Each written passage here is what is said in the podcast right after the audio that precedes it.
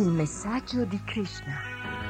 Edizione radiofonica integrale della Bhagavad Gita, tradotta dall'originale sanscrito da Srila Prabhupada e pubblicata in Italia nella serie I grandi classici dell'India dalle Edizioni Bhaktivedanta.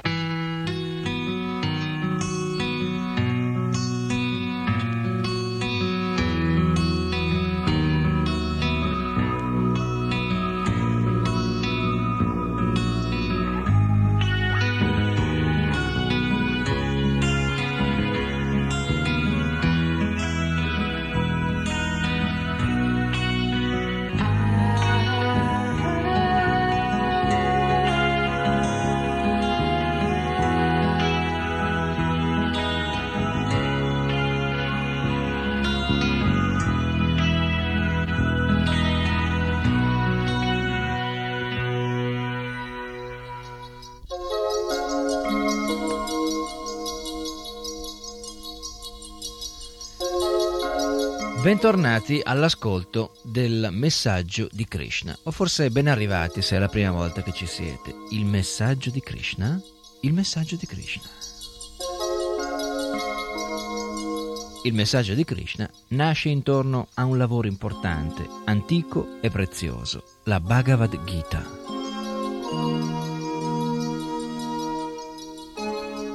La Bhagavad Gita è un poema filosofico di settecento versi sanscriti, uno dei più importanti testi letterari e spirituali conosciuti dall'uomo.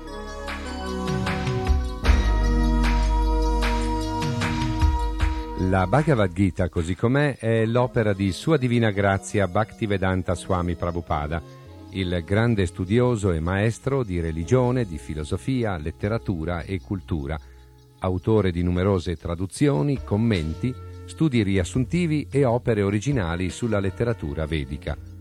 Tra i suoi scritti i numerosi volumi della traduzione dello Srimad Bhagavatam, detto anche Bhagavata Purana, e del classico religioso del Bengala medievale Sri Chaitanya Charitamrita.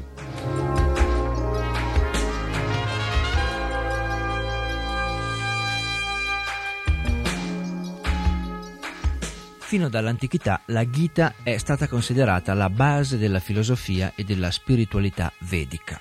Pur essendo ampiamente pubblicata e letta come opera a sé, in origine la Bhagavad Gita appare come un episodio del Mahabharata, la grande epopea storica di cui rappresenta diciotto capitoli nel Bhishma Parva.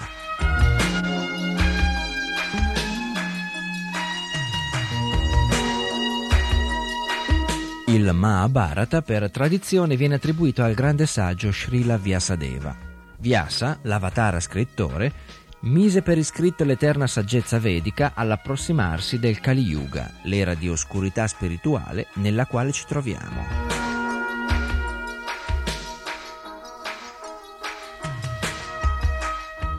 La Bhagavad Gita ci si presenta nella forma di un dialogo svoltosi sul campo di battaglia di Kurukshetra tra il Signore Sri Krishna e il guerriero Arjuna.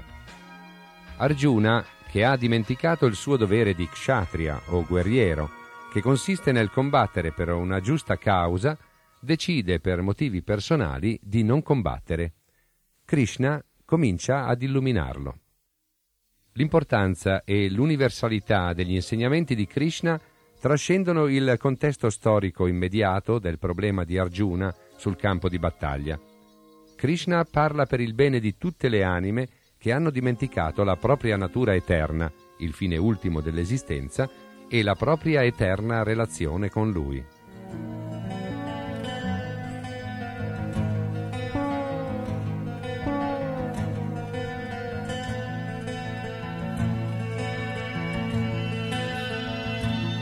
Abbiamo ascoltato finora nel corso delle tre puntate precedenti tredici capitoli della Bhagavad Gita. Vediamo di riassumerli brevemente.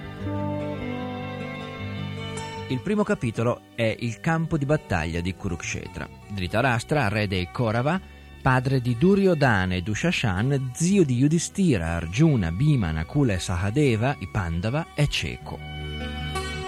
Visto che figli e nipoti stanno combattendo tra di loro per il diritto al trono, egli chiede a Sanjaya, saggio che ha il potere mistico di vedere anche molto lontano, di raccontargli quello che sta succedendo sul campo di battaglia di Kurukshetra.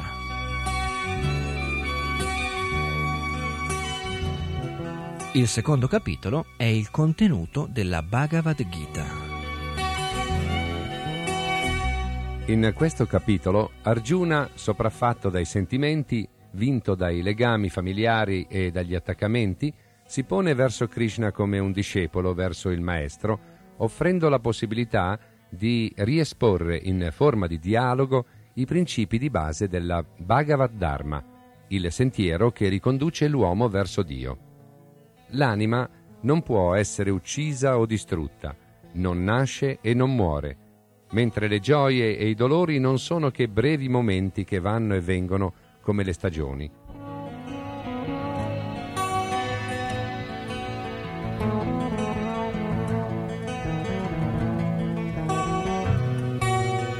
Terzo capitolo, il Karma Yoga. Krishna spiega ad Arjuna che rinunciare all'azione per evitare di compiere errori non è possibile, perché l'uomo, sotto le spinte dell'energia materiale, non può evitare di agire.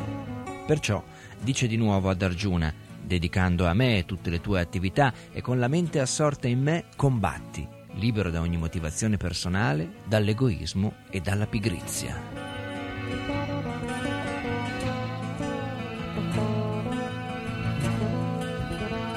Il quarto capitolo è la conoscenza trascendentale. Chiunque voglia liberarsi dalla schiavitù deve distinguere tra azione, inazione e atti proibiti. Ogni azione libera da desideri materiali e compiuta per soddisfare Krishna non genera karma, mentre ogni azione contraria alle scritture è proibita. È necessario comunque avvicinare un maestro spirituale autentico, porgergli delle domande e servirlo con sottomissione per ottenere la conoscenza, perché solo un'anima realizzata può rivelare la verità.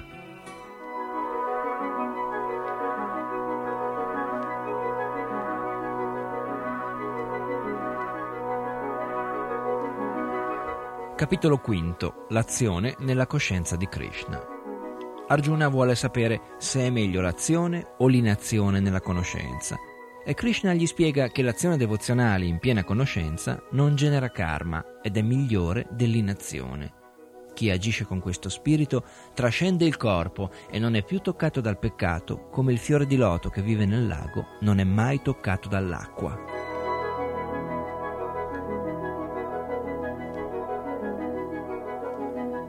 Il sesto capitolo, il Sankhya Yoga, studio analitico del corpo e dell'anima. Arjuna pensa che sia difficile controllare la mente e Krishna risponde che è possibile con una pratica costante. Tra gli yogi il più elevato è chi, con ferma fede in Krishna, lo adora in un servizio di amore e devozione. Tra tutte le vie dello yoga, Karma Yoga, Jnana Yoga, Ashtanga Yoga, il Bhakti Yoga è il gradino più elevato. Settimo capitolo, la conoscenza dell'assoluto.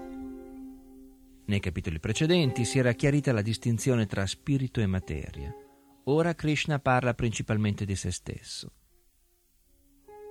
Dapprima definisce le due energie principali che lo caratterizzano, l'energia inferiore e l'energia superiore.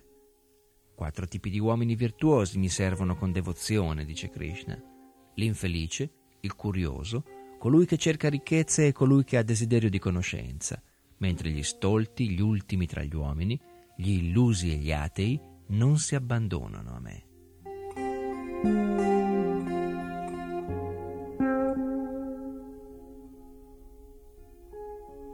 Ottavo capitolo, raggiungere l'assoluto.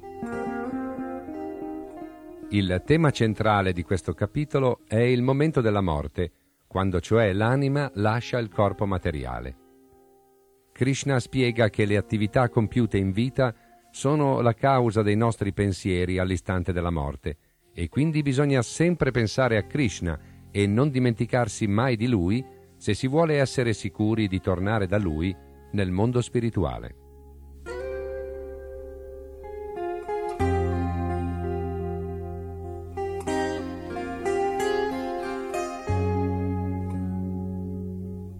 Nono capitolo. La conoscenza più confidenziale. Tutta la creazione riposa in Krishna, che è in origine il sostegno e il distruttore dell'universo intero, ma nella sua infinita potenza ne rimane esterno, distaccato e neutrale, sorgente stessa di tutto. Facendo di lui il centro di ogni azione, offerta e austerità, il devoto si libera dal karma e lo raggiunge nella sua dimora suprema.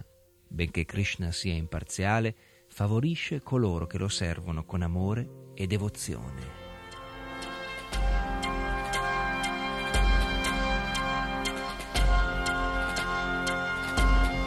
Decimo capitolo. Le glorie dell'assoluto. Krishna spiega come tutte le qualità degli esseri viventi, favorevoli o sfavorevoli, siano create da lui. Rivela poi dettagliatamente le divine qualità di cui pervade l'universo. Tutto ciò che manifesta bellezza, grandiosità e perfezione non è che un frammento del suo divino splendore.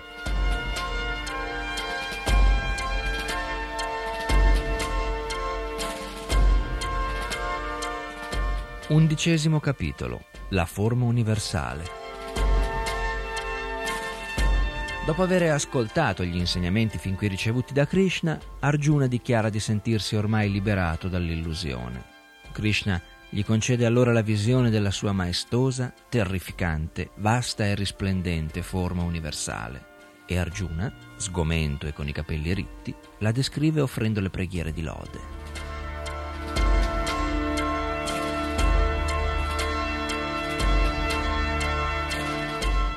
Dodicesimo capitolo. Il servizio di devozione.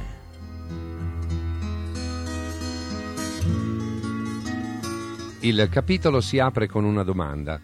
Arjuna vuole definire ancora una volta, a beneficio di tutti, chi tra colui che si impegna nel servizio di devozione e colui che adora il Brahman non manifestato sia più perfetto.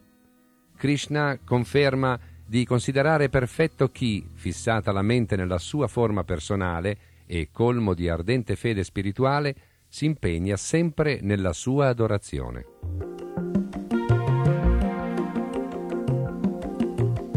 Tredicesimo capitolo. La natura, il beneficiario, la coscienza.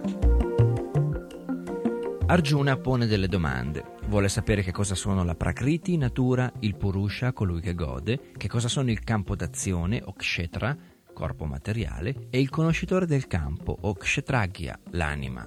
Cosa si intende per conoscenza e qual è l'oggetto della conoscenza. La natura materiale è la causa di tutte le azioni materiali e delle loro conseguenze. Il campo d'azione è il corpo materiale. Il conoscitore del campo è l'anima individuale. L'anima suprema ha un'esistenza individuale, ma vive anche in ogni corpo, come il sole può riflettersi in molti specchi d'acqua contemporaneamente. Krishna definisce poi la conoscenza come la comprensione di questi oggetti: corpo, anima individuale, anima suprema.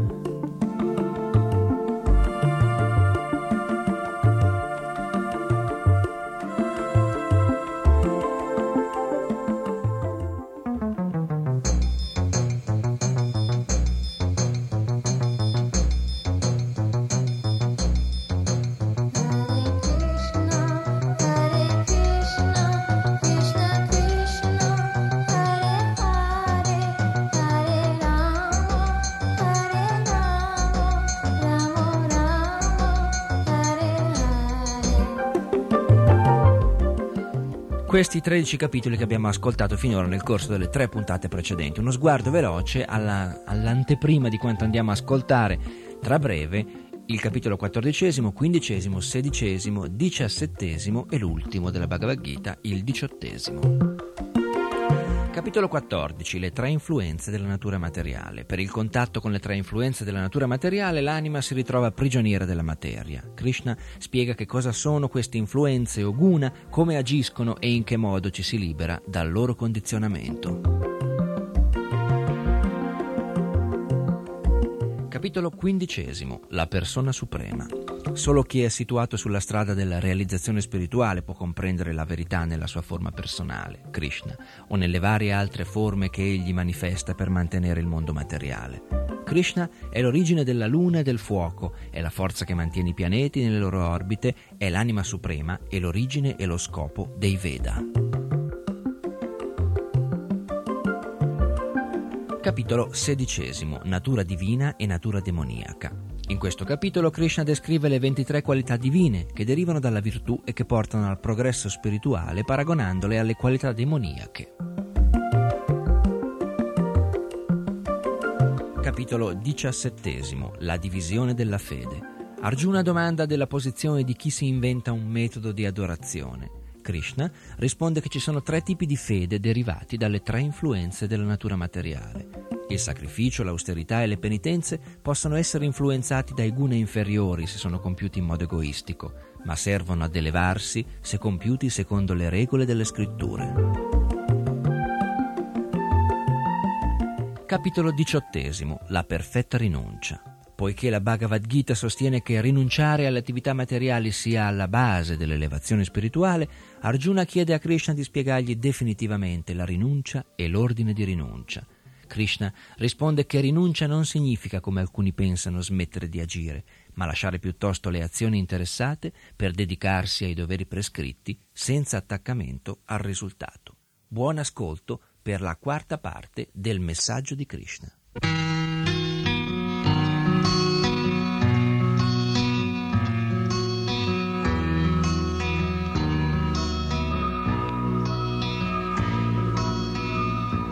Il messaggio di Krishna, edizione radiofonica integrale della Bhagavad Gita, tradotta dall'originale sanscrito da Srila Prabhupada e pubblicata in Italia nella serie I grandi classici dell'India dalle Edizioni Bhaktivedanta.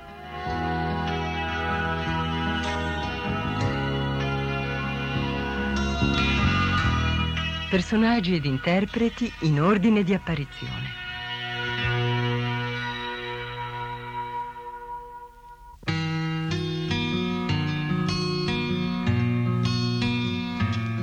Dhritarashtra, Gianni Bertolotto. Sanjaya, Riccardo Mantoni. Duryodhana, Raffaele Farina. Arjuna, Fulvio Ricciardi. Krishna, Franco San Germano.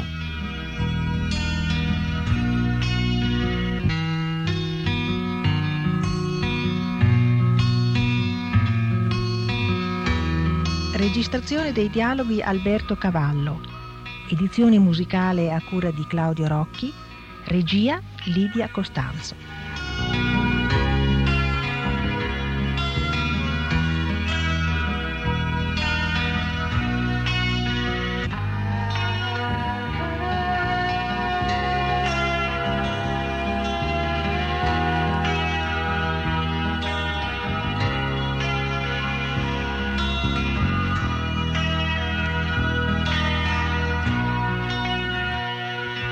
Una coproduzione Radio Krishna Centrale, Edizioni Bhaktivedanta.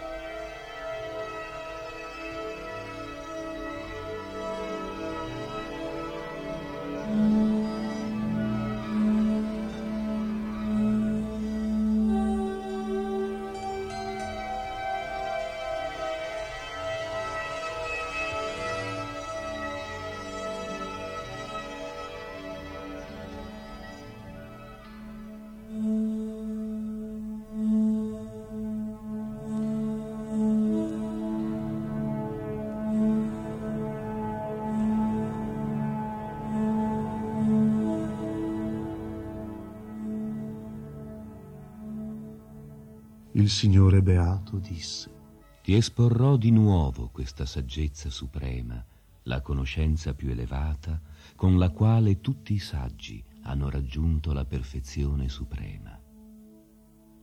Colui che è fisso in questa conoscenza può raggiungere la natura trascendentale che è simile alla mia. Allora non rinascerà più al tempo della creazione e al momento della dissoluzione non ne sarà turbato. La sostanza materiale nella sua totalità, detta Brahman, è la sede del concepimento, ed è questo Brahman che io fecondo, rendendo così possibile la nascita di tutti gli esseri, o discendente di Bharata. Sappi, o figlio di Kunti, che tutte le specie di vita hanno origine nella natura materiale, e io ne sono il padre che dà il seme.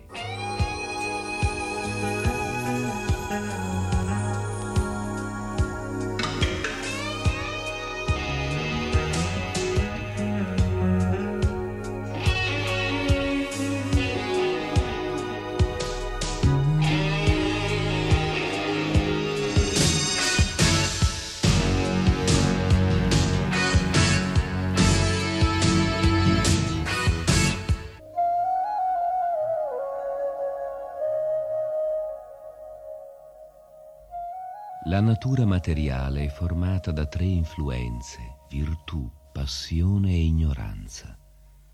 Quando l'essere vivente entra in contatto con la natura materiale, diventa condizionato da queste influenze.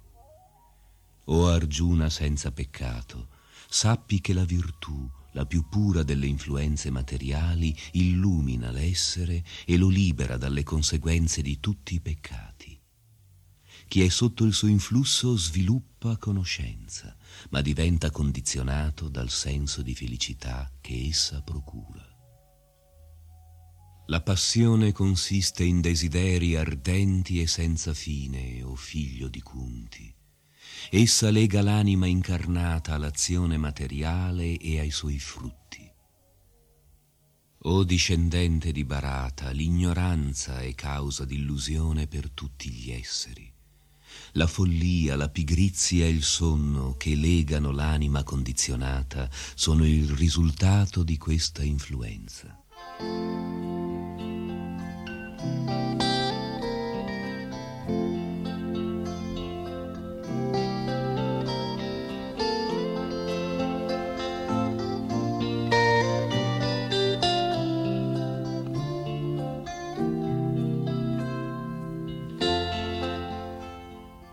La virtù condiziona l'uomo alla felicità, la passione ai frutti delle azioni e l'ignoranza alla follia.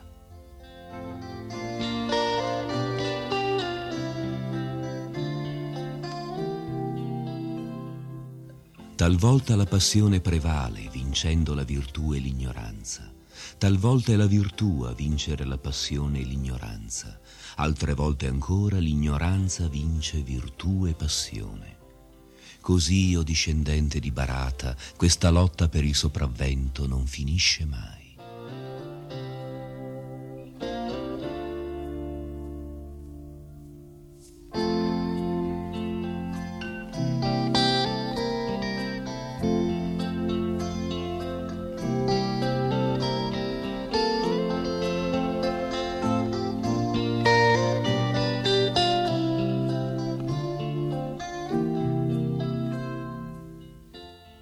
Quando tutte le porte del corpo sono illuminate dalla conoscenza, si possono sperimentare gli effetti della virtù.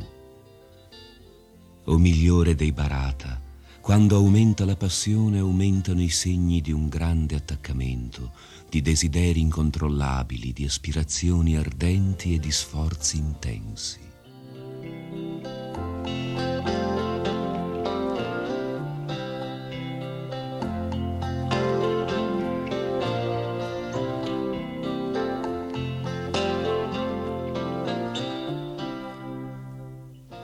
O figlio di Kuru, quando l'ignoranza cresce, allora vengono le tenebre, l'ozio, la follia e l'illusione.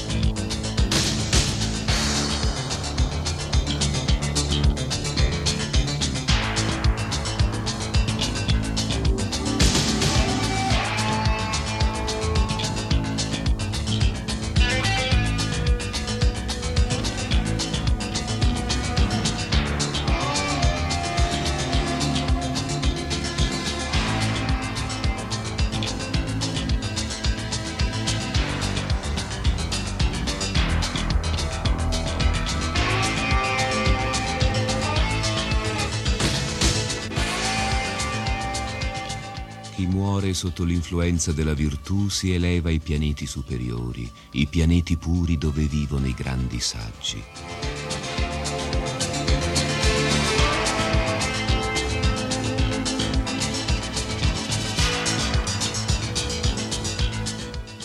Chi muore sotto l'influenza della passione rinasce tra gli uomini che si dedicano all'azione interessata. Chi muore sotto l'influenza dell'ignoranza rinasce nel regno animale.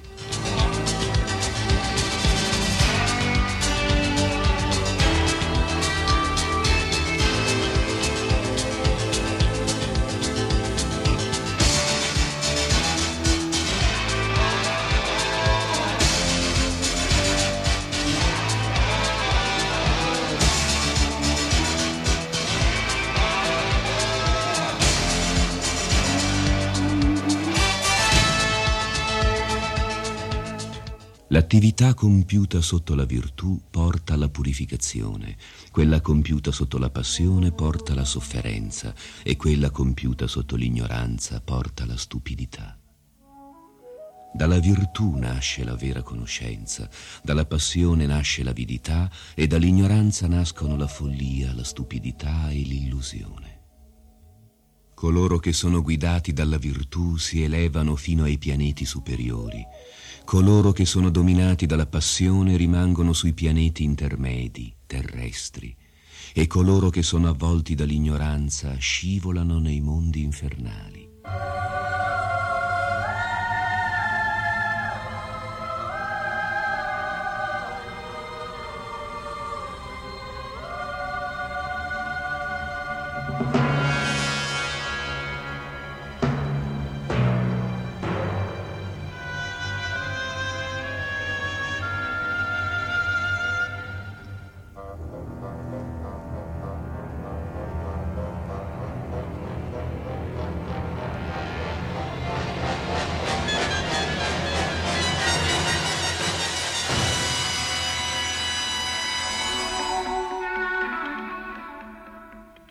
Quando in ogni azione si vede che nulla sfugge alle tre influenze della natura materiale e che io, il Signore Supremo, le trascendo, allora si può conoscere la mia natura spirituale.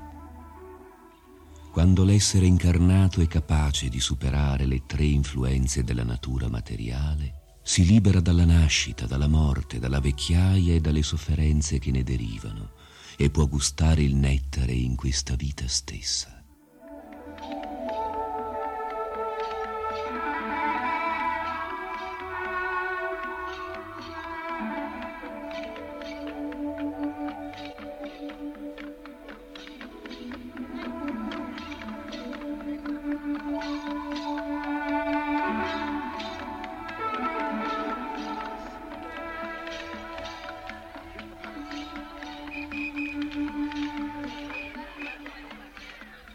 Arjuna disse: «O Signore, da quali sintomi si riconosce l'essere che ha superato le tre influenze materiali? Come si comporta? E come trascende queste influenze?»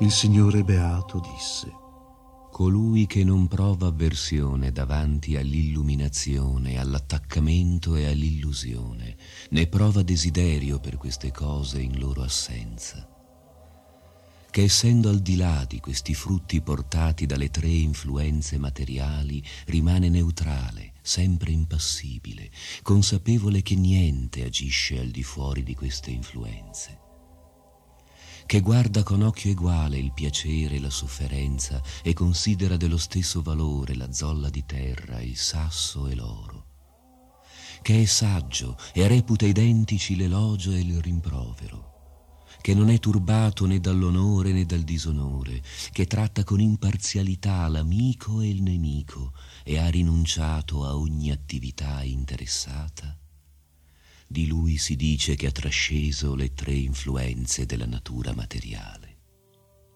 Colui che si impegna completamente nel servizio di devozione senza mai deviare, trascende subito le tre influenze della natura materiale e raggiunge così il livello del Brahman. Io sono la base del Brahman impersonale, che è immortale, inesauribile, eterno, e costituisce il principio stesso della felicità assoluta.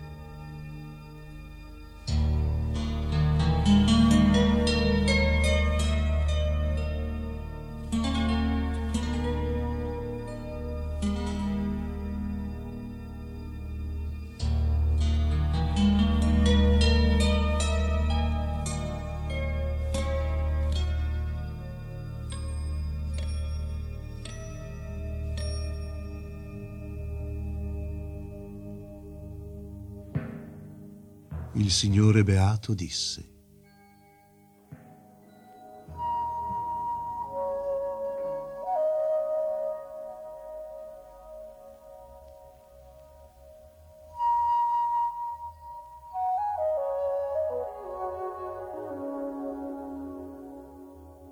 Esiste un albero baniano le cui radici si dirigono verso l'alto e i rami verso il basso.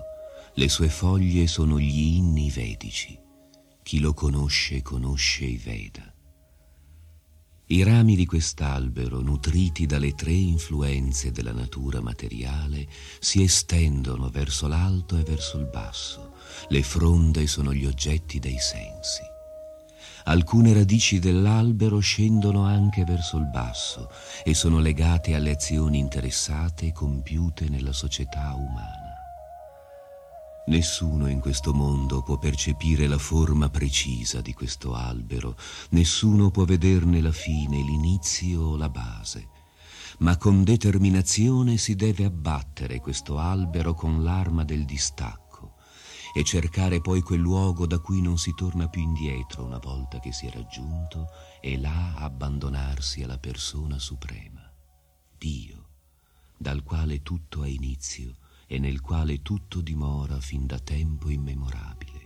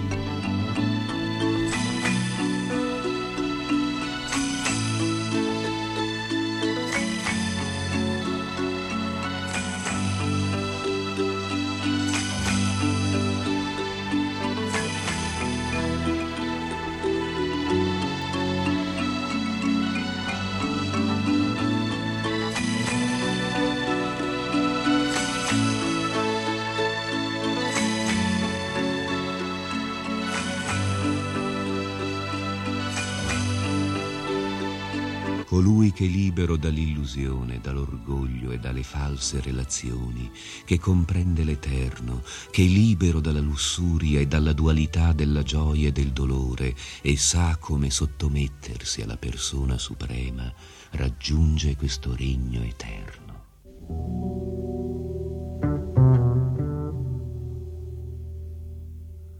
La mia dimora non è illuminata né dal sole, né dalla luna, né dall'elettricità. Chi la raggiunge non torna mai più in questo mondo.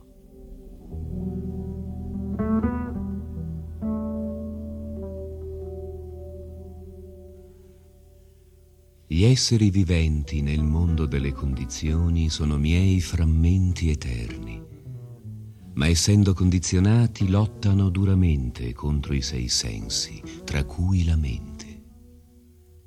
Come l'aria trasporta gli odori, l'essere vivente nel mondo materiale porta con sé da un corpo all'altro le sue diverse concezioni di vita.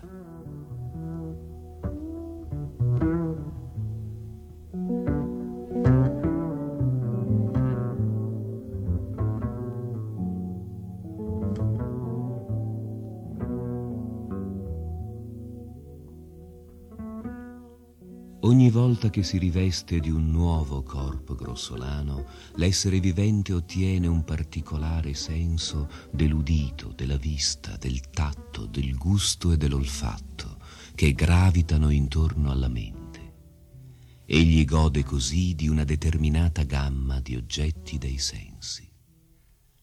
Gli sciocchi non riescono a concepire come l'essere vivente lasci il corpo, o di quale tipo di corpo dovrà godere sotto le tre influenze della natura materiale.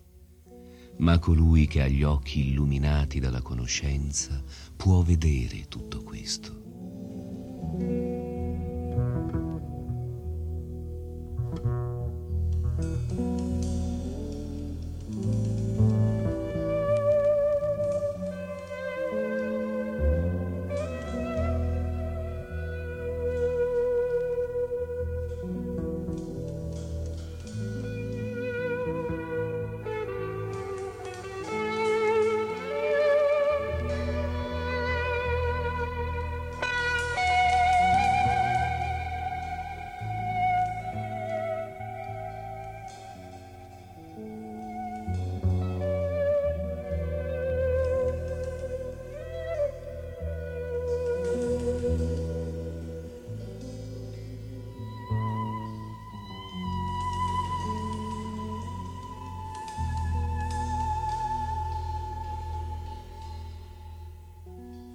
Lo spiritualista fermamente situato nella realizzazione spirituale vede tutto ciò con chiarezza, ma coloro che non sono situati nella realizzazione spirituale, sebbene si sforzino, non riescono a cogliere la verità.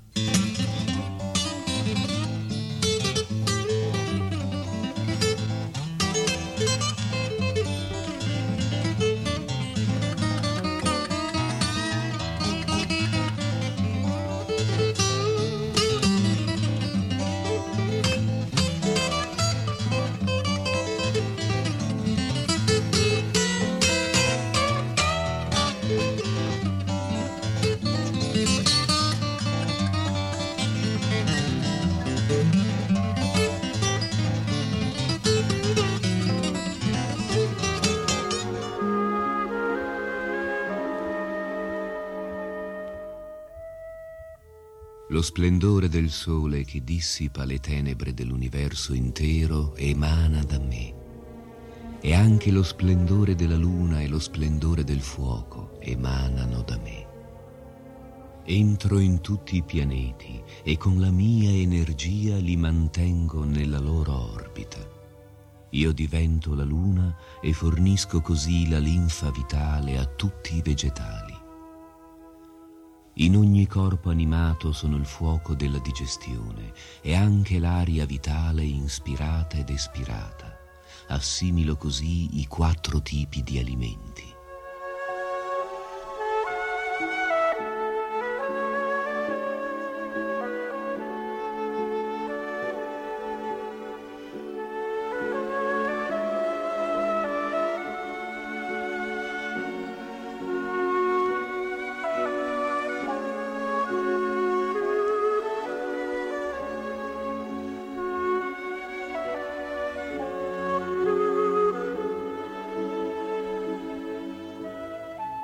Sono nel cuore di ogni essere e da me viene il ricordo, la conoscenza e l'oblio. Il fine di tutti i Veda è quello di conoscermi. In verità io sono colui che ha composto il Vedanta e io sono colui che conosce i Veda.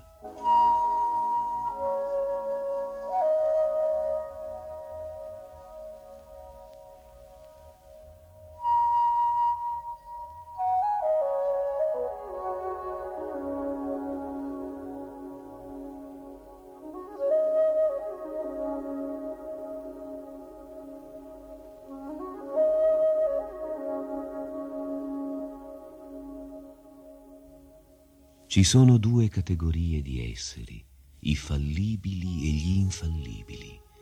Nel mondo materiale tutti sono fallibili, ma nel mondo spirituale tutti sono infallibili. Ma oltre a questi esseri c'è il più grande di tutti gli esseri, il Signore in persona che penetra nei mondi e li sostiene.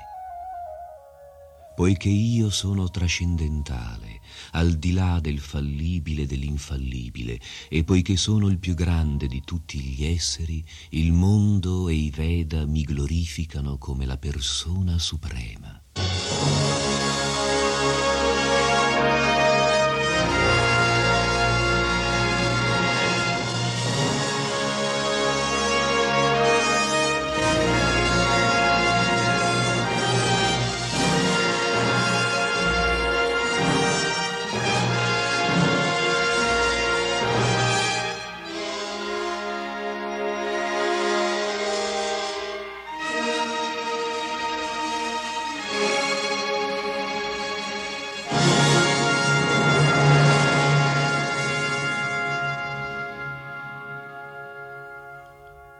Colui che mi conosce come Dio, la persona suprema, e non ha dubbi, conosce tutto. Perciò si impegna con tutto se stesso nel mio servizio di devozione, o discendente di Bharata.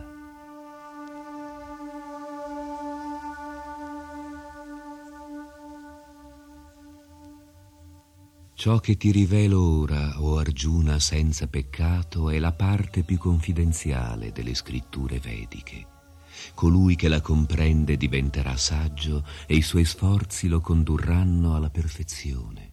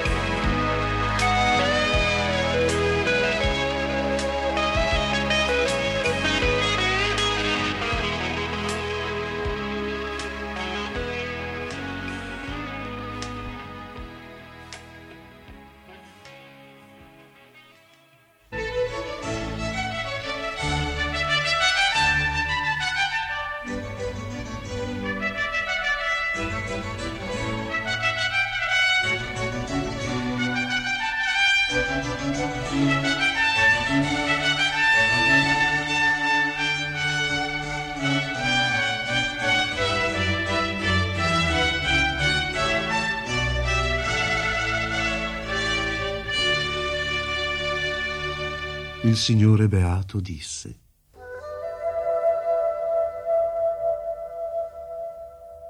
l'assenza di paura, la purificazione dell'esistenza, lo sviluppo della conoscenza spirituale, la carità, il controllo di sé, il compimento dei sacrifici, lo studio dei Veda, l'austerità e la semplicità, la non violenza, la veridicità, l'assenza di collera, la rinuncia, la serenità, l'avversione per la critica, la compassione, l'assenza di cupidigia, la dolcezza, la modestia e la ferma determinazione, il vigore, il perdono, la forza morale, la purezza, l'assenza di invidia e di sete di onori. Queste sono, o discendente di Bharata, le qualità trascendentali degli uomini virtuosi, degli uomini di natura divina.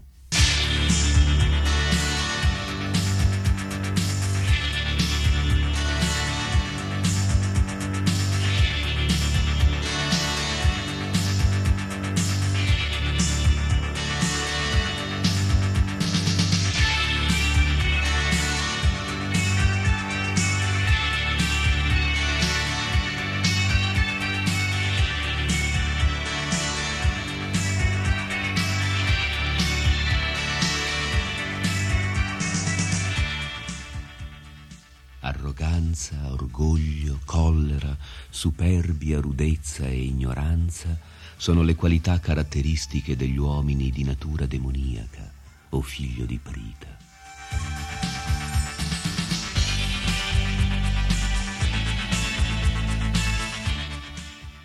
Le qualità divine portano alla liberazione, mentre le qualità demoniache portano alla schiavitù. Ma non temere, o figlio di Pandu, tu sei nato con qualità divine.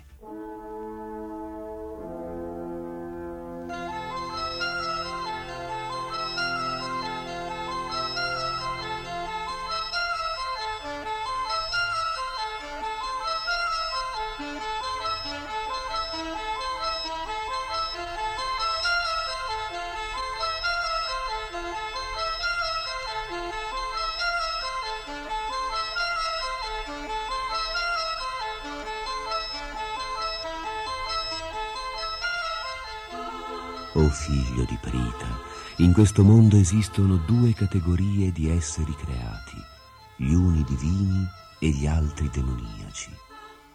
Ti ho già parlato a lungo delle qualità divine, ora ascolta da me gli attributi demoniaci.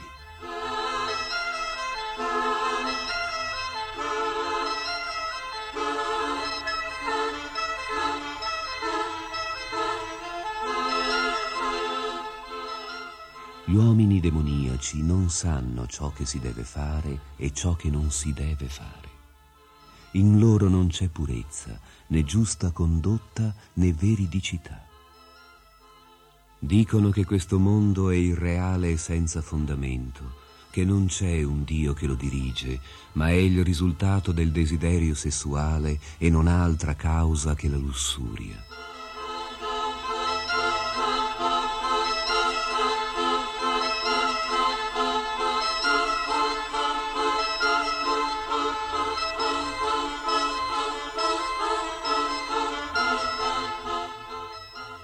Partendo da tali conclusioni, i demoniaci smarriti e privi di intelligenza si dedicano a opere dannose e infami che mirano a distruggere il mondo.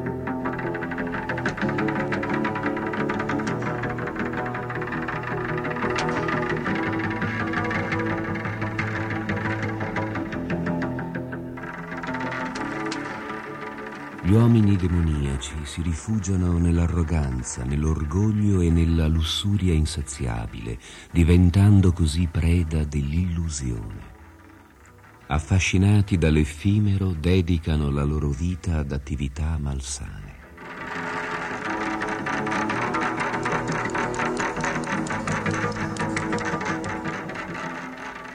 Credono che godere dei sensi fino all'ultimo istante di vita sia la necessità principale dell'uomo. Così la loro ansietà non trova fine.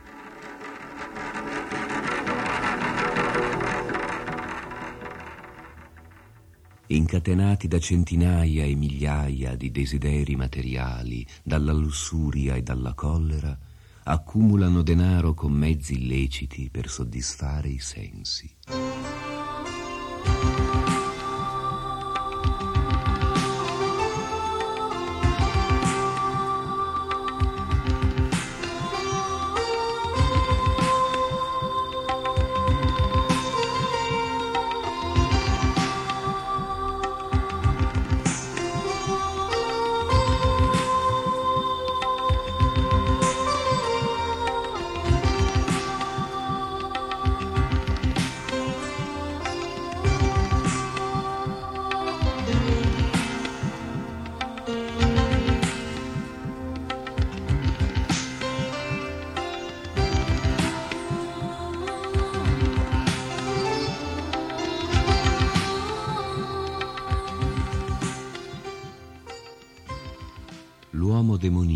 Pensa, oggi possiedo tutte queste ricchezze e secondo i miei piani ne guadagnerò sempre di più. Ora tutto questo è mio e domani avrò di più, sempre di più. Quell'uomo era tra i miei nemici e io l'ho ucciso. Quando sarà il momento ucciderò anche gli altri. Sono il padrone di tutto, sono colui che gode di tutto.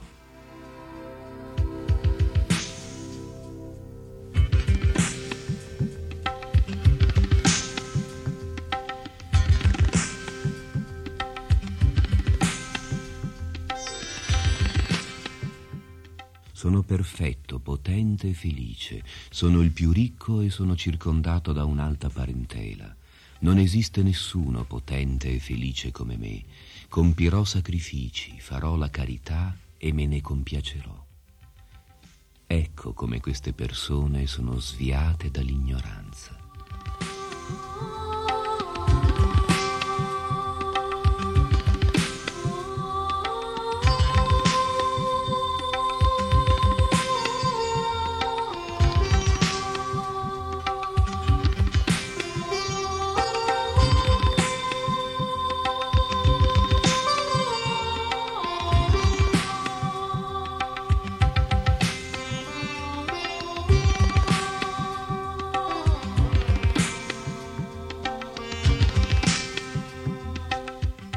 Così, confuso da varie ansietà e preso in una rete di illusioni, diventa troppo attaccato al piacere dei sensi e va all'inferno.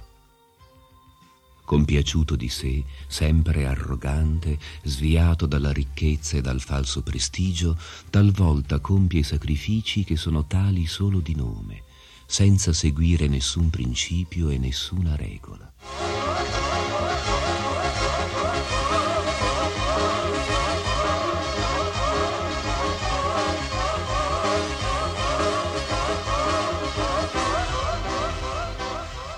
Rifugiandosi nel falso ego, nella prepotenza, nell'orgoglio, nella lussuria e nella collera, il demone diventa invidioso di Dio, la persona suprema che risiede nel suo stesso corpo e in quello degli altri, e bestemmia contro la vera religione.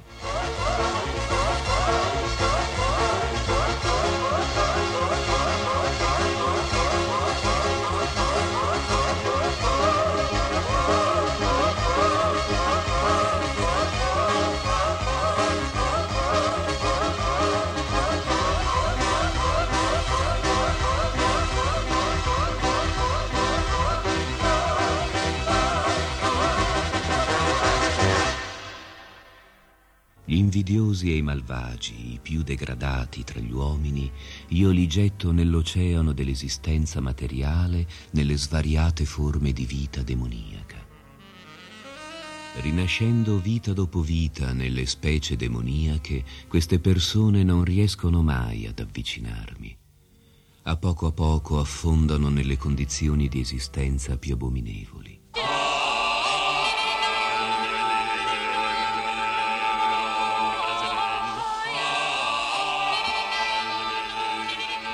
Ci sono tre porte che conducono a questo inferno: la lussuria, la collera e l'avidità.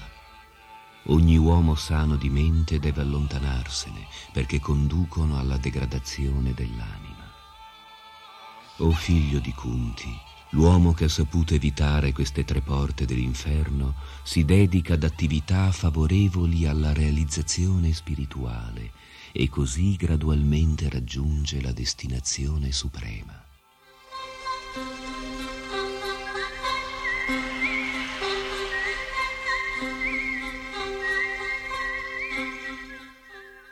Colui invece che rifiuta i precetti delle scritture per agire secondo il proprio capriccio non raggiunge né la perfezione, né la felicità, né la destinazione suprema.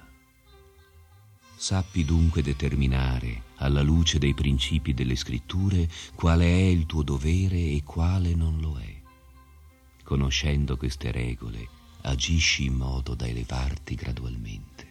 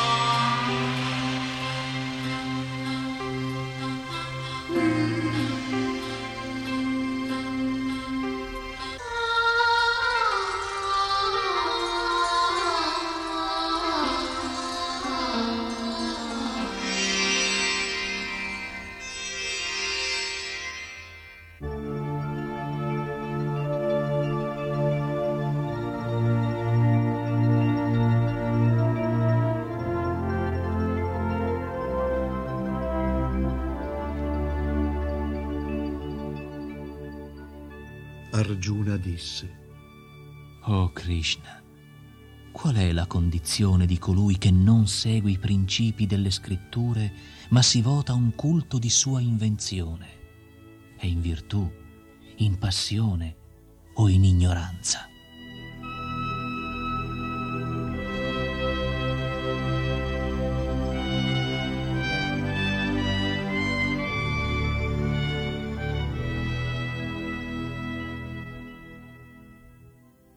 Il Signore Beato disse: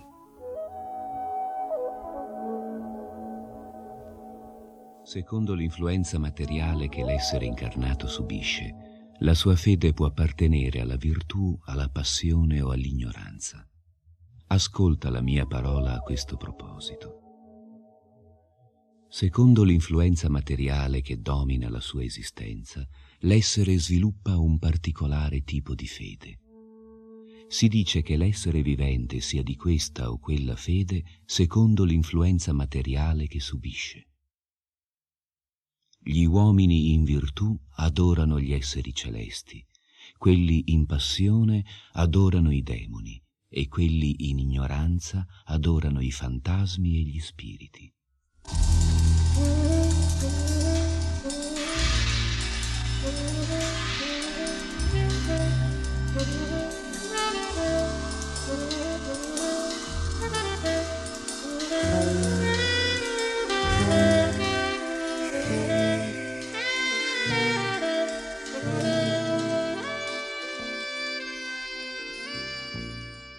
Coloro che si sottopongono a severe austerità e penitenze che non sono raccomandate nelle scritture, eseguendole per orgoglio, egotismo, cupidigia e attaccamento, spinti dalla passione, e torturano il loro corpo senza comprendere che torturano anche l'anima suprema situata in essi, sappi che sono demoni.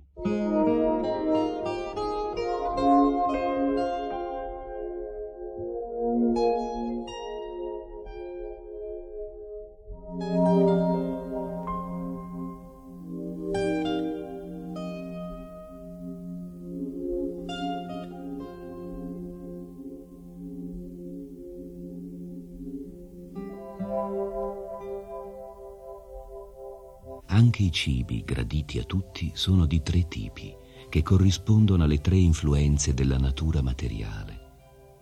Questo vale anche per i sacrifici, le austerità e la carità. Ascolta ciò che li distingue.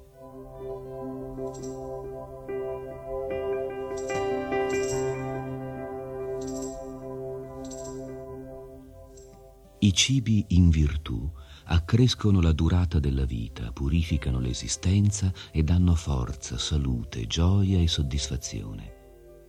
Questi cibi sostanziosi sono dolci, succosi, grassi e saporiti.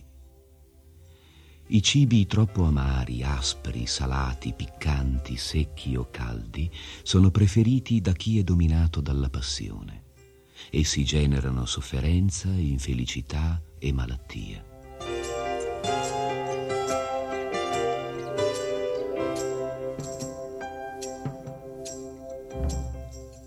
I cibi cotti più di tre ore prima di essere consumati, privi di gusto, di freschezza, puzzolenti, decomposti e impuri, sono preferiti da chi è sotto l'influenza dell'ignoranza.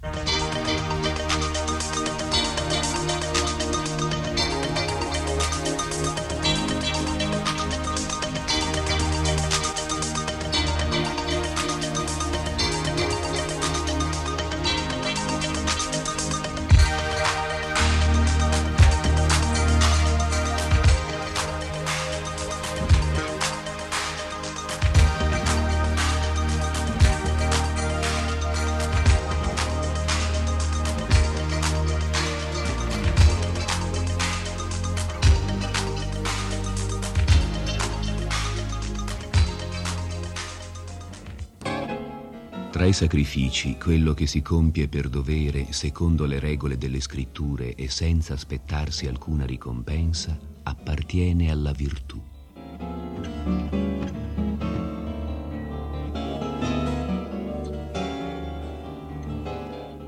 Ma il sacrificio compiuto per qualche scopo o beneficio materiale o in modo vanitoso per orgoglio appartiene alla passione, o migliore dei Bharata.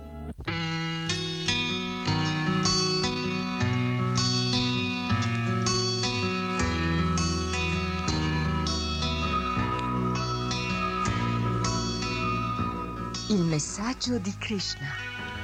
Edizione radiofonica integrale della Bhagavad Gita, tradotta dall'originale sanscrito da Srila Prabhupada e pubblicata in Italia nella serie I grandi classici dell'India dalle Edizioni Bhaktivedanta.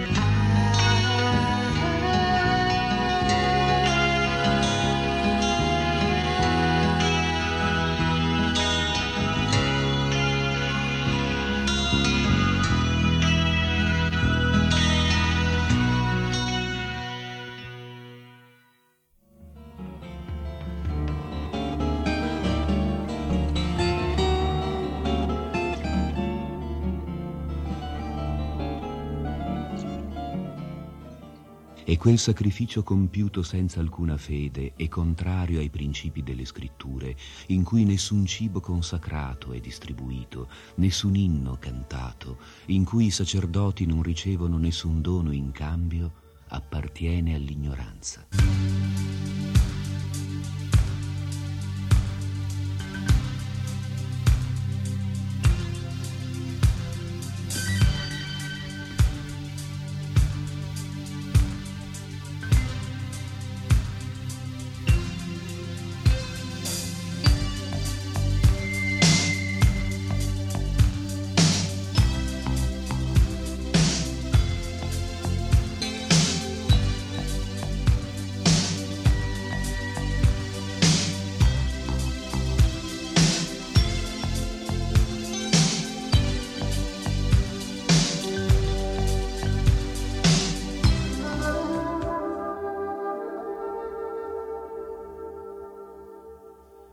Le austerità del corpo sono adorare il Signore Supremo, i Brahmana, il Maestro spirituale e i superiori come il Padre e la Madre.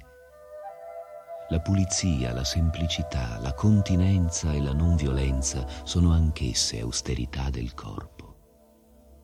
L'austerità della parola consiste nell'usare un linguaggio veritiero, volto al bene di tutti e nell'evitare i termini offensivi.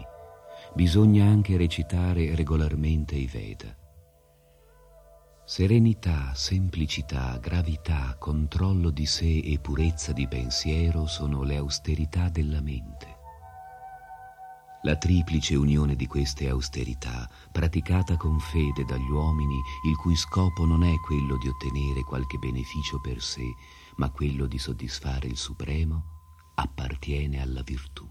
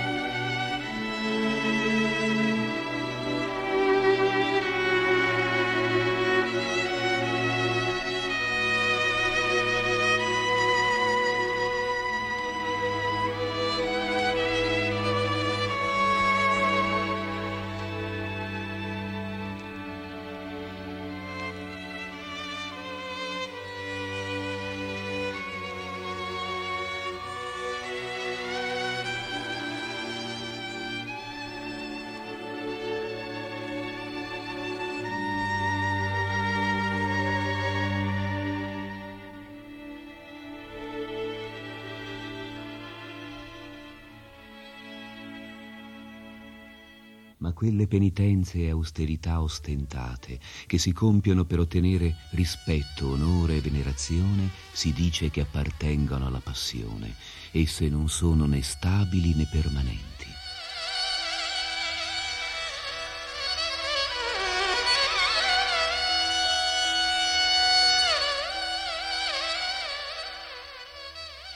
Infine, le penitenze e le austerità, compiute stupidamente e fatte di torture ostinate, oppure subite per ferire o distruggere gli altri, si dice che appartengono all'ignoranza.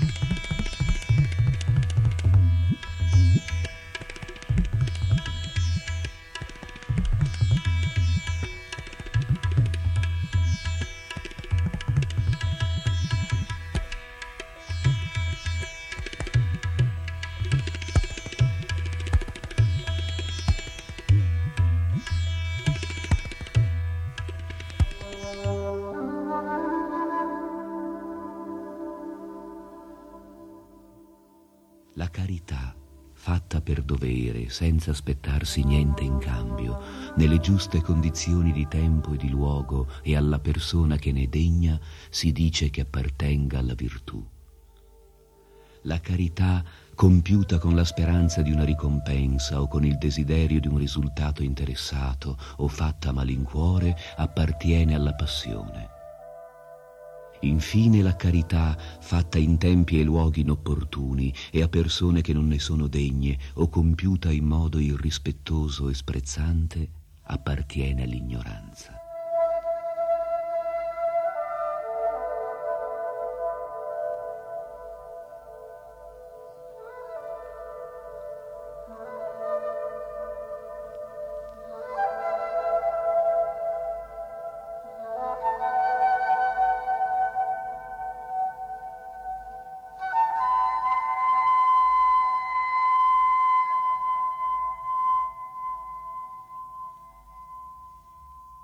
Dalle origini della creazione le tre sillabe Om, Tat, Sat servono a designare la verità suprema e assoluta, Brahman.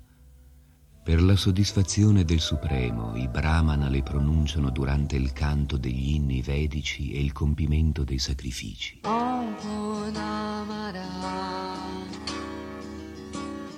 Om Punamara, Punamikam, Om Punamara. Oh boy.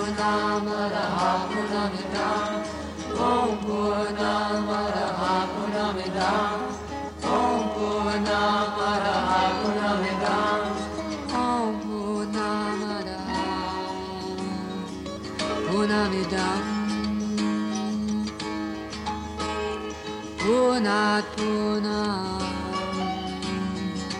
udacchate punasya punamadaya punameva vasishate isya vasyamidam savam Atkinsa Jagatyam Jagat Tena Chaptena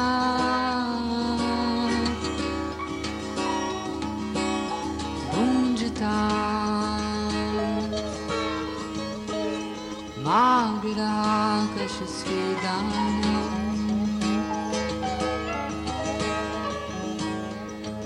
Vanivakamani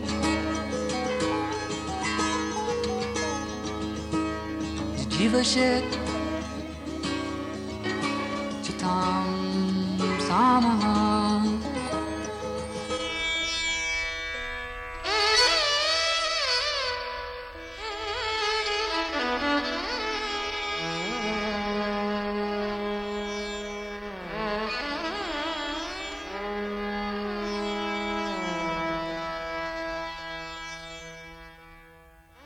Gli spiritualisti iniziano sempre i loro sacrifici, austerità e atti caritatevoli pronunciando l'Om al fine di raggiungere il Supremo. I sacrifici, le austerità e la carità si devono compiere pronunciando la parola Tat. Lo scopo di queste attività trascendentali è quello di liberarsi dal condizionamento materiale.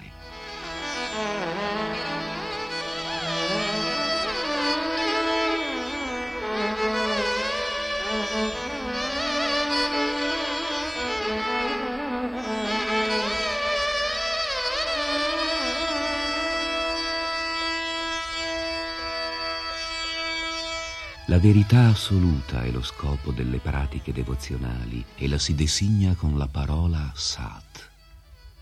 Queste pratiche, sacrifici, austerità e carità, in armonia con l'assoluto, sono compiute per il piacere della persona suprema, o figlio di Prita.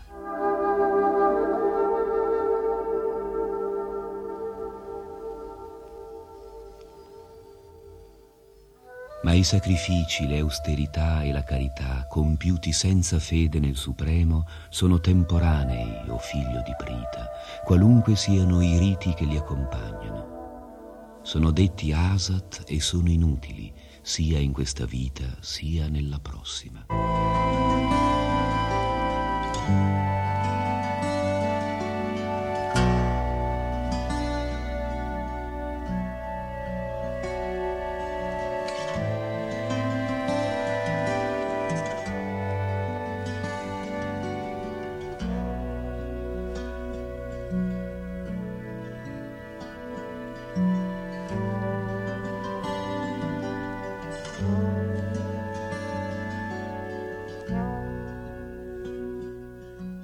Arjuna disse: «O Signore dalle braccia possenti, vorrei conoscere lo scopo della rinuncia tiaga e quello dell'ordine di rinuncia, sannyasa, o uccisore del demone Keshi, o Rishikesha». Il Signore Beato disse: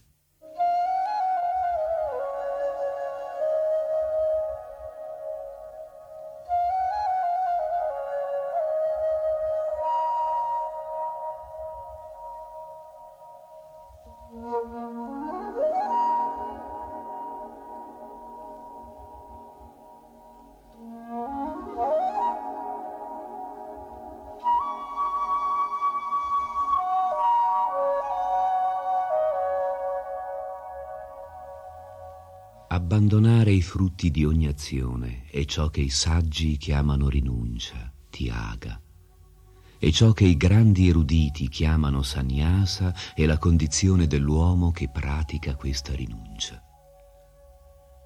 Alcuni eruditi affermano che si deve abbandonare ogni azione interessata, mentre altri sostengono che gli atti di sacrificio, di carità e di austerità non devono mai essere abbandonati. O migliore dei Bharata, ora ascolta da me la natura della rinuncia. O tigre tra gli uomini, le scritture menzionano tre tipi di rinuncia.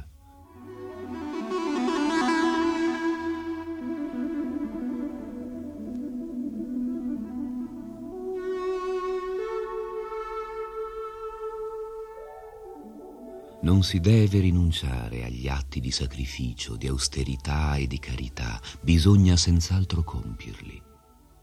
In realtà i sacrifici, le austerità e la carità purificano persino le grandi anime. Tutte queste pratiche devono essere compiute senza aspettarsi alcun risultato, devono essere compiute soltanto per dovere, o figlio di Prita. Questa è la mia opinione conclusiva.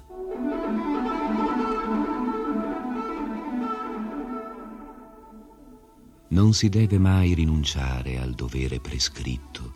Se nell'illusione l'uomo abbandona il dovere prescritto, la sua rinuncia è sotto l'influenza dell'ignoranza.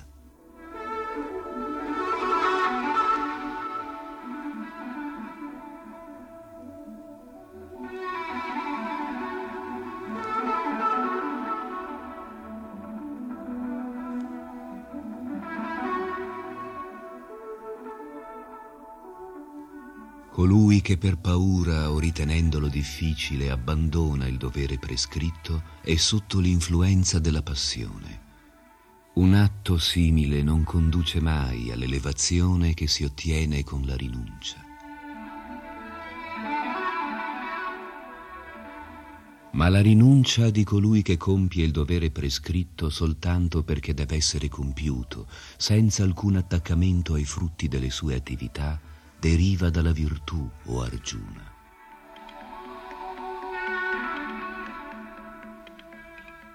Coloro che sono situati nella virtù, che non odiano l'azione sfavorevole né si attaccano all'azione favorevole, non hanno dubbi sull'agire.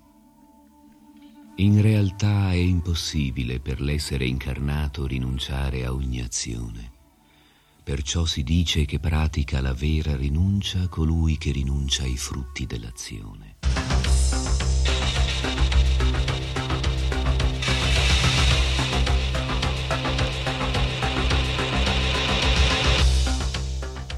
Il triplice risultato delle azioni, desiderabile, indesiderabile e misto, attende dopo la morte l'uomo che non ha praticato la rinuncia. Ma coloro che sono nell'ordine di rinuncia non dovranno godere né soffrire di tale risultato.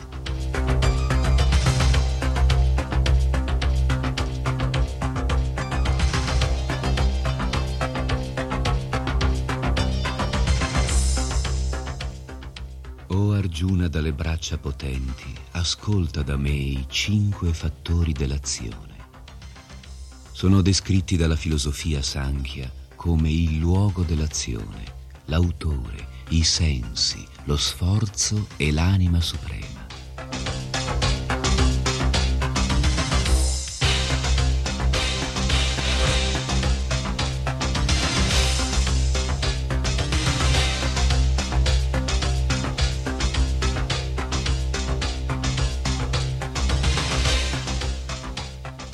Qualsiasi azione buona o cattiva che l'uomo compie con il corpo, la mente o la parola è causata da questi cinque fattori. Perciò colui che crede di essere il solo ad agire senza considerare i cinque fattori dell'azione non è certo molto intelligente ed è incapace di vedere le cose così come sono.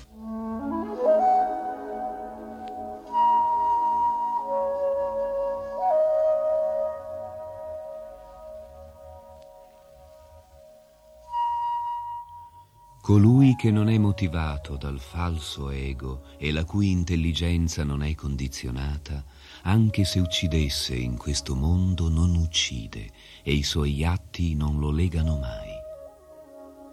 La conoscenza, l'oggetto della conoscenza e colui che conosce sono i tre fattori che provocano l'azione. I sensi, l'azione in sé e il suo autore formano la triplice base di ogni azione. In accordo alle tre influenze della natura materiale ci sono tre tipi di conoscenza, di azioni e di autori. Ascolta mentre te li descrivo.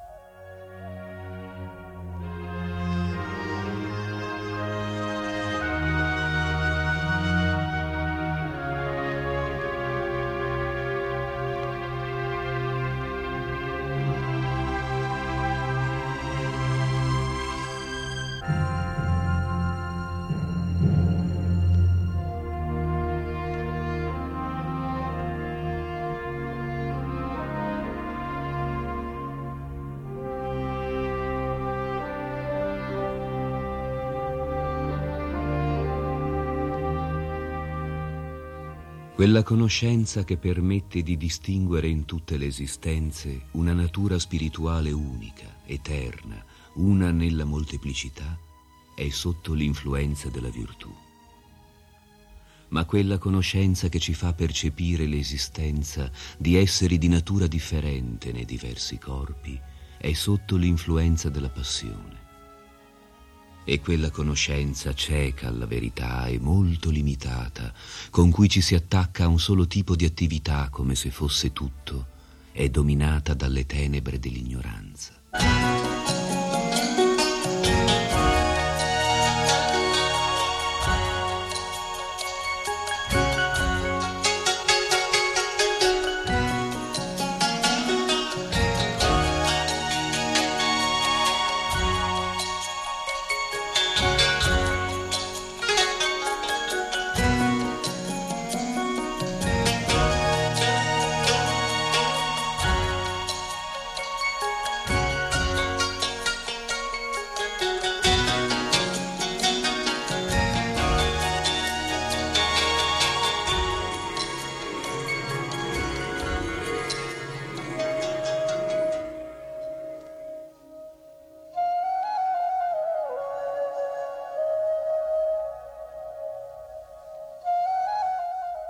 L'azione dettata dal dovere, compiuta senza attaccamento, senza attrazione né avversione, da colui che ha rinunciato ai suoi frutti, è sotto l'influenza della virtù.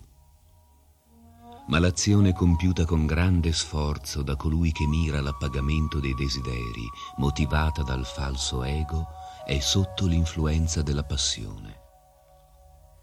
E quell'azione compiuta nell'incoscienza e nell'illusione, senza considerare le conseguenze o l'incatenamento che comporta, che fa violenza agli altri ed è inattuabile, è sotto l'influenza dell'ignoranza.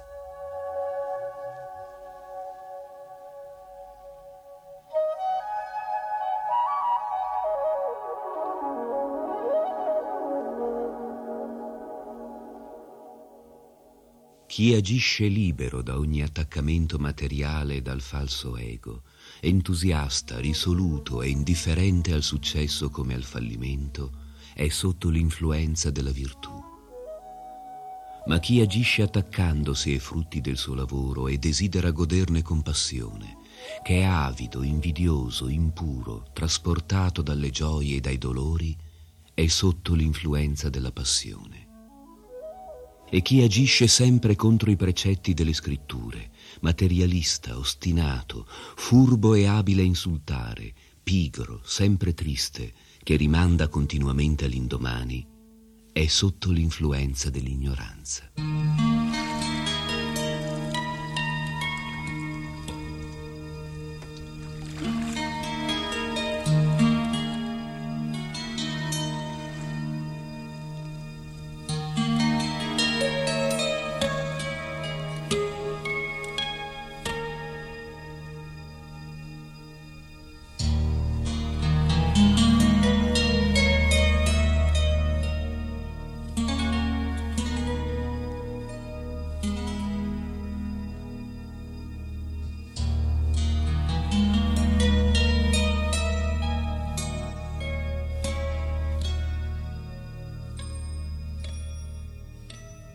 Ascolta ora, o conquistatore delle ricchezze, mentre ti descriverò nei particolari i tre tipi di intelligenza e di determinazione secondo le tre influenze della natura materiale.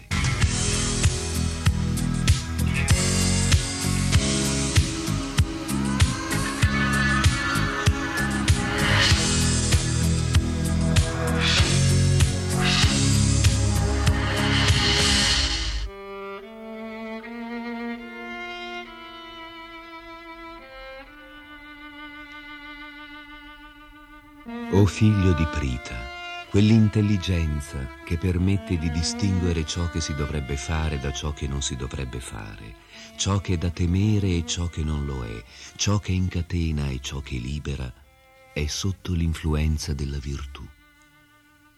Ma l'intelligenza che non distingue la via della religione da quella dell'irreligione, né distingue ciò che si dovrebbe fare da ciò che non si dovrebbe fare, quest'intelligenza imperfetta, o figlio di Prita, è sotto l'influenza della passione. E quell'intelligenza che scambia l'irreligione per religione e la religione per irreligione, che è dominata dall'illusione e dalle tenebre, che si volge sempre nella direzione sbagliata o parta, è sotto l'influenza dell'ignoranza.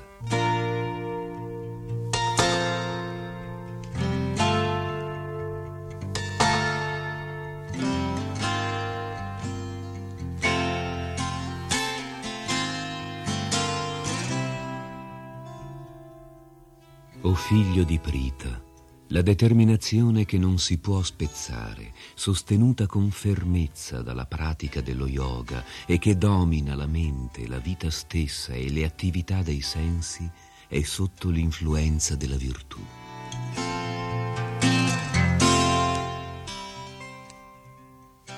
Ma la determinazione con cui si ricerca fortemente qualche interesse personale nella religione, nello sviluppo economico e nella gratificazione dei sensi, o Arjuna, è sotto l'influenza della passione.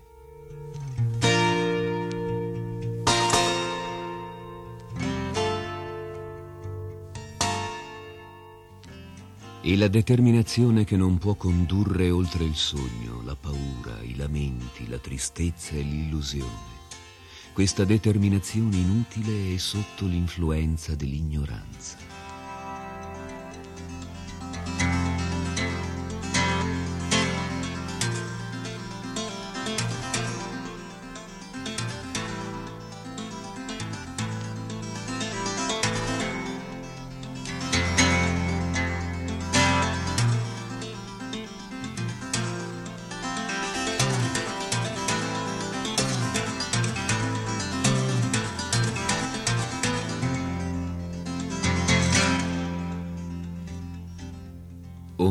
Dei Bharata, ascolta ora la descrizione dei tre tipi di felicità di cui gode l'essere condizionato e che lo conducono talvolta al termine di ogni sofferenza.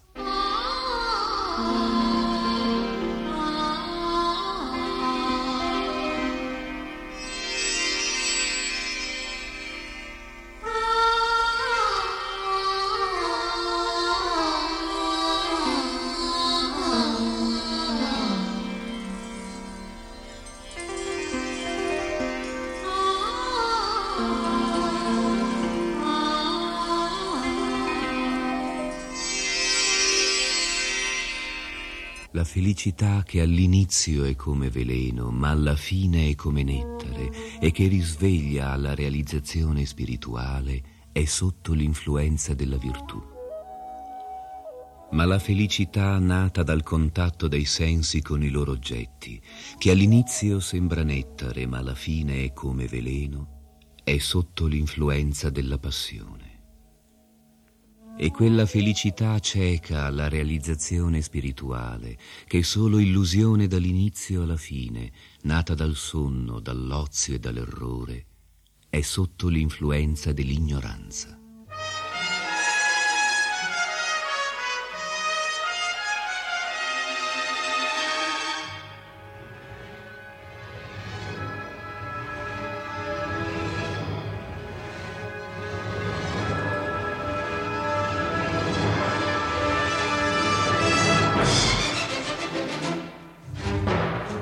Nessuno, né sulla terra né tra gli esseri celesti, sui pianeti superiori, è libero dalle tre influenze della natura materiale.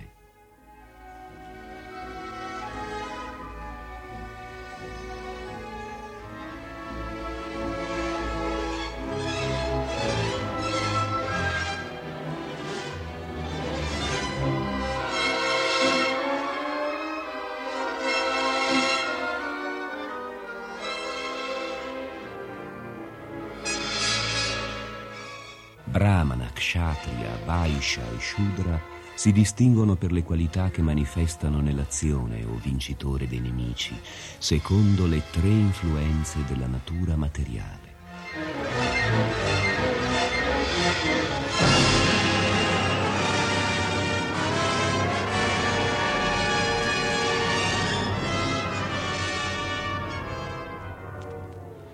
Serenità, controllo di sé, austerità, purezza, tolleranza, onestà, saggezza, conoscenza e pietà sono le qualità che accompagnano l'attività del Brahmana.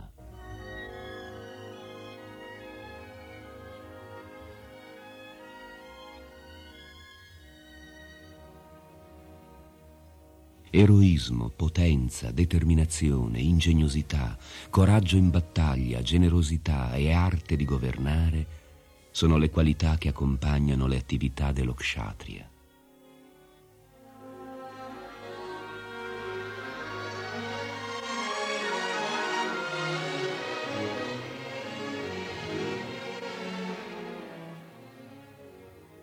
La tendenza a coltivare la terra, ad allevare il bestiame e a commerciare sono legate all'attività del Vaishya.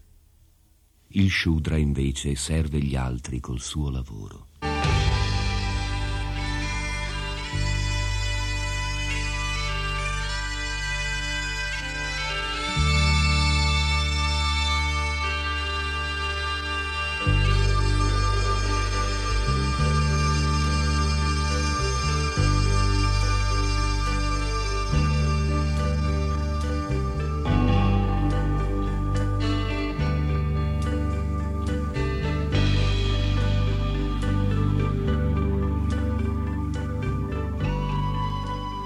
Seguendo nelle sue attività la propria natura, ogni uomo può diventare perfetto. Ascolta ora, ti prego, come si giunge a questo.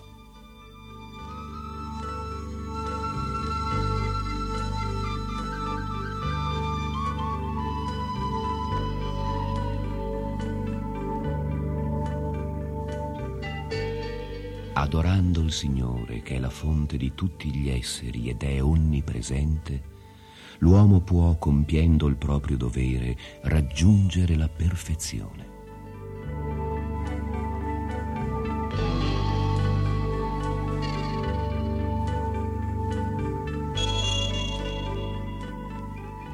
È meglio compiere il proprio dovere, anche se in modo imperfetto, che accettare il dovere di un altro e compierlo perfettamente. Eseguendo i doveri prescritti secondo la propria natura, non si incorre mai nel peccato.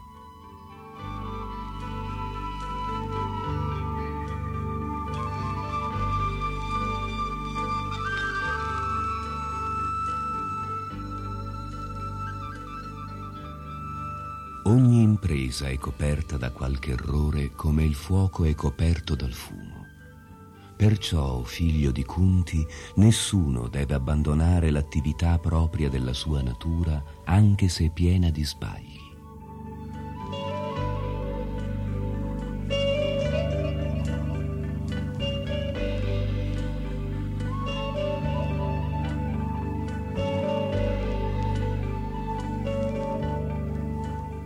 Si possono ottenere i frutti della rinuncia semplicemente col controllo di sé, il distacco dalle cose di questo mondo e il disinteresse verso i piaceri materiali.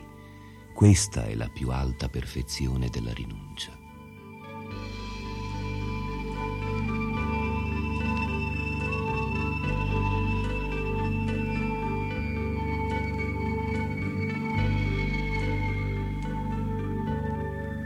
O figlio di Kunti, Ascolta da me brevemente come si può raggiungere la perfezione suprema, il livello del Brahman, agendo nel modo che ti esporrò.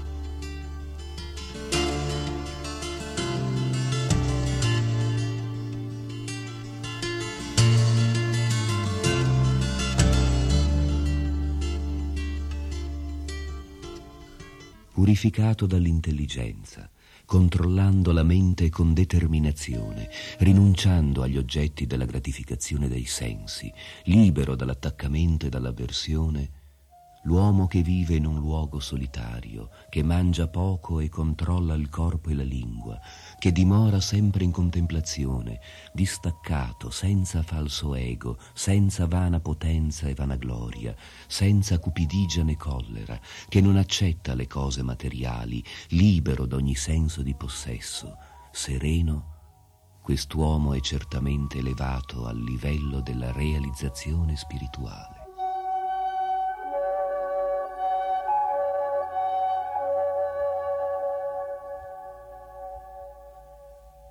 Colui che raggiunge il livello trascendentale realizza subito il Brahman supremo. Non si lamenta mai e non aspira mai a niente, si mostra uguale verso tutti gli esseri viventi. In questa condizione può servirmi con una devozione pura.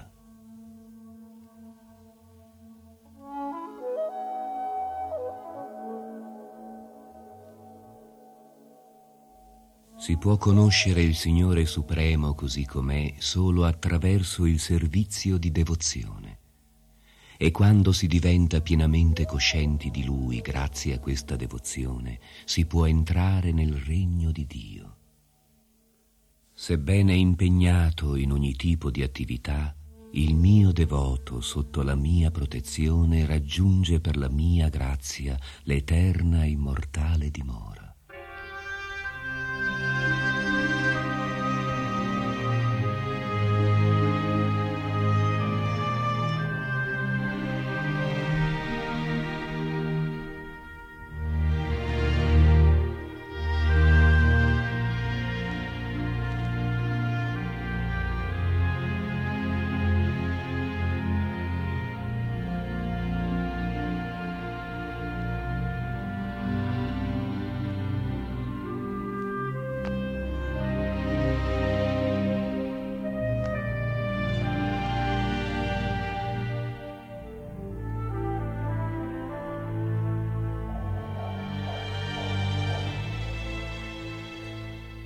In tutte le attività dipendi solo da me e agisci sempre sotto la mia protezione. In questo servizio di devozione sii pienamente cosciente di me. Se diventi cosciente di me, supererai per la mia grazia tutti gli ostacoli dell'esistenza condizionata. Se invece non agisci con questa coscienza, ma con falso ego, non ascoltandomi, sarai perduto. Se non agisci secondo le mie direzioni e non combatti, allora sarai fuorviato. Spinto dalla tua natura dovrai combattere ugualmente.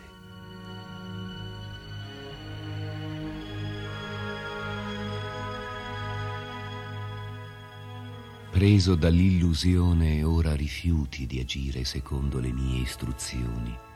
Ma costretto dalla tua stessa natura dovrai agire ugualmente, o figlio di Kunti.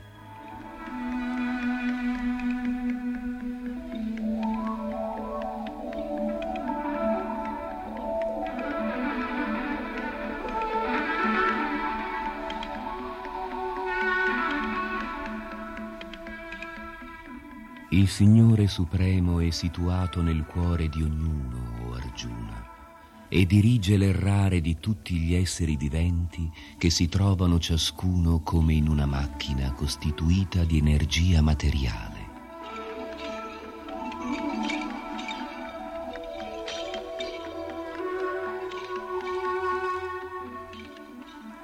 Abbandonati completamente a Lui, o discendente di Bharata. Per la sua grazia raggiungerai la pace trascendentale e l'eterna e suprema dimora.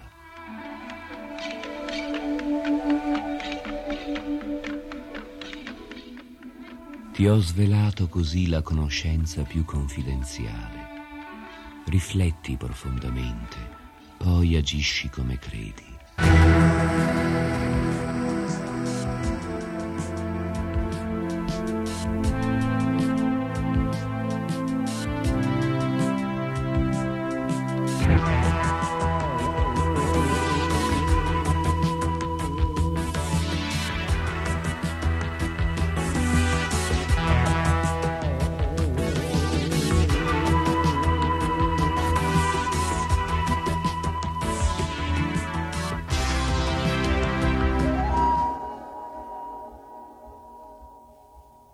Poiché tu sei un mio carissimo amico, ti rivelo la parte più confidenziale della conoscenza.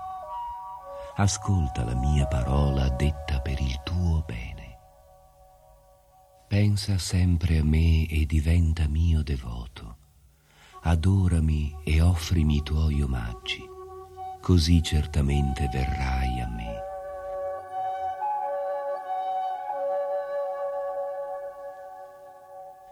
Te lo prometto perché tu sei un amico infinitamente caro a me.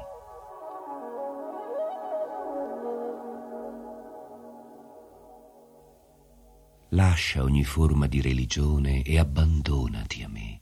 Io ti libererò da tutte le reazioni del peccato, non temere. Questa conoscenza confidenziale non dovrà essere rivelata agli uomini non austeri, non devoti, non impegnati nel servizio di devozione o a coloro che sono invidiosi di me. Per chi insegna questo segreto supremo ai miei devoti, il servizio di devozione è assicurato e alla fine, senza dubbio, tornerà a me.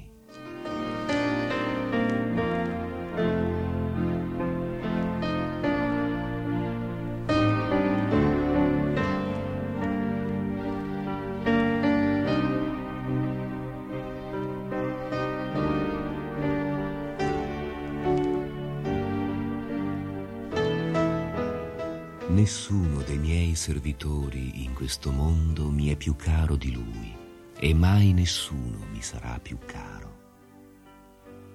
Io dichiaro che colui che studia questo nostro colloquio sacro mi adora con la sua intelligenza. E chi l'ascolta con fede e senza invidia si libera dalle reazioni dei suoi peccati e raggiunge i pianeti dove vivono i virtuosi.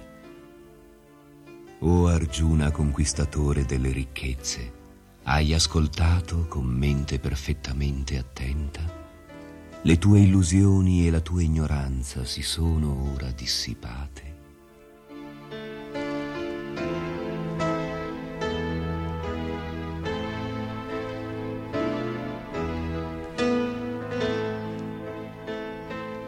Arjuna disse: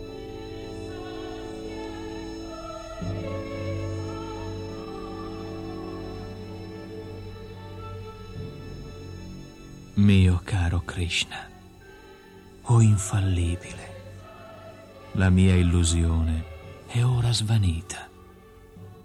Per la tua grazia ho ritrovato la memoria e ora sono determinato e libero dal dubbio.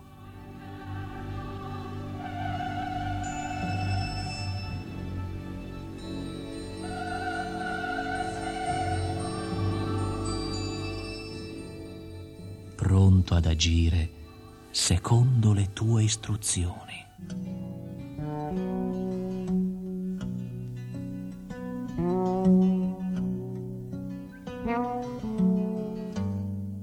Sanjaya disse: questo è il dialogo che ho udito tra due grandi anime, Krishna e Arjuna.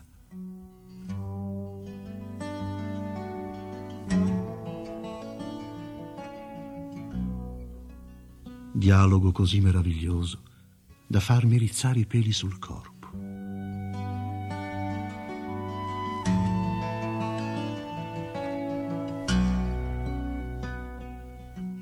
Per grazia di Vyasa ho udito questo colloquio, il più confidenziale, direttamente dal maestro di tutto il misticismo, Krishna, che parlava personalmente ad Arjuna.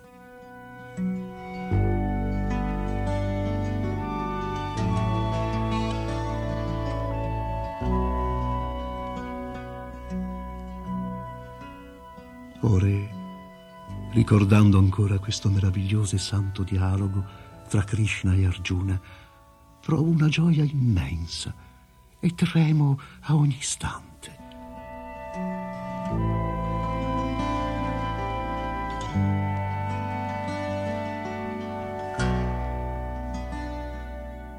Ora, quando ricordo la stupenda forma di Krishna, ancora più grande è la mia meraviglia e sempre più intensa è la mia gioia.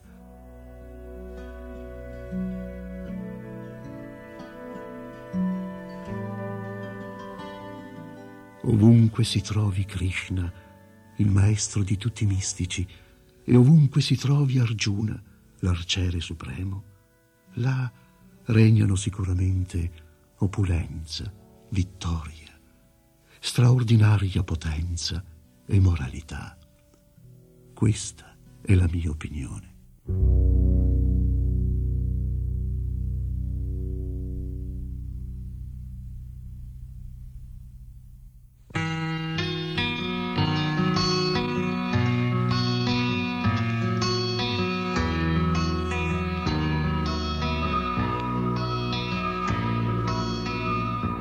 Il messaggio di Krishna.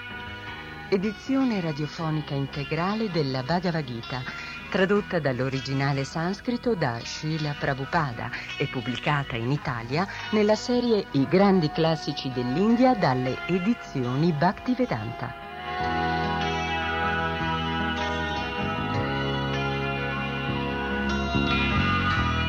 Personaggi ed interpreti in ordine di apparizione.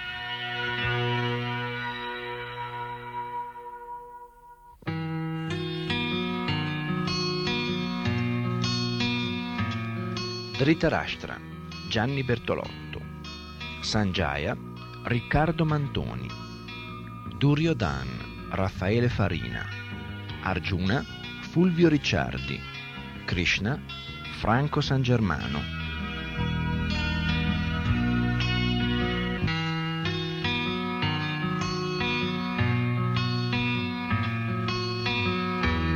Registrazione dei dialoghi Alberto Cavallo.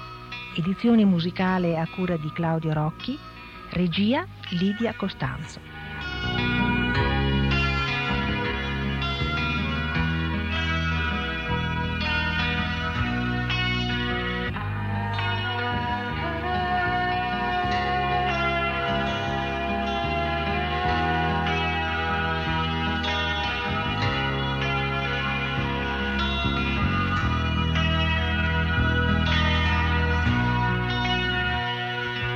Una coproduzione Radio Krishna Centrale, Edizioni Bhaktivedanta.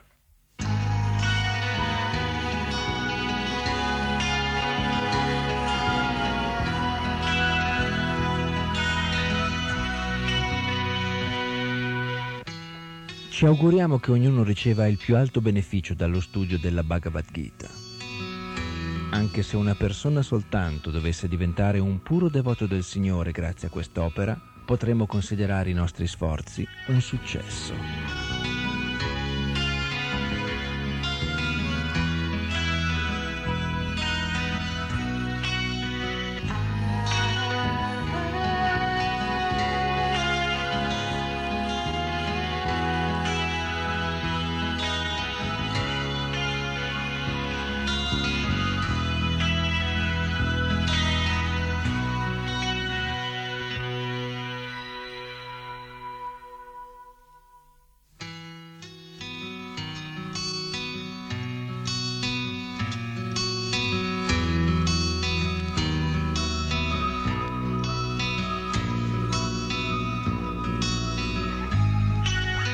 Ringraziamo gli attori che hanno gentilmente prestato la loro voce alla realizzazione di quest'opera. Franco San Germano, Fulvio Ricciardi, Raffaele Farina e Riccardo Mantoni. Il tecnico che ha curato la registrazione dei dialoghi, Alberto Cavallo. Ed esprimiamo la nostra particolare gratitudine a Lidia Costanzo, la cui devozione ha reso possibile questa presentazione della Bhagavad Gita per il beneficio di tutti.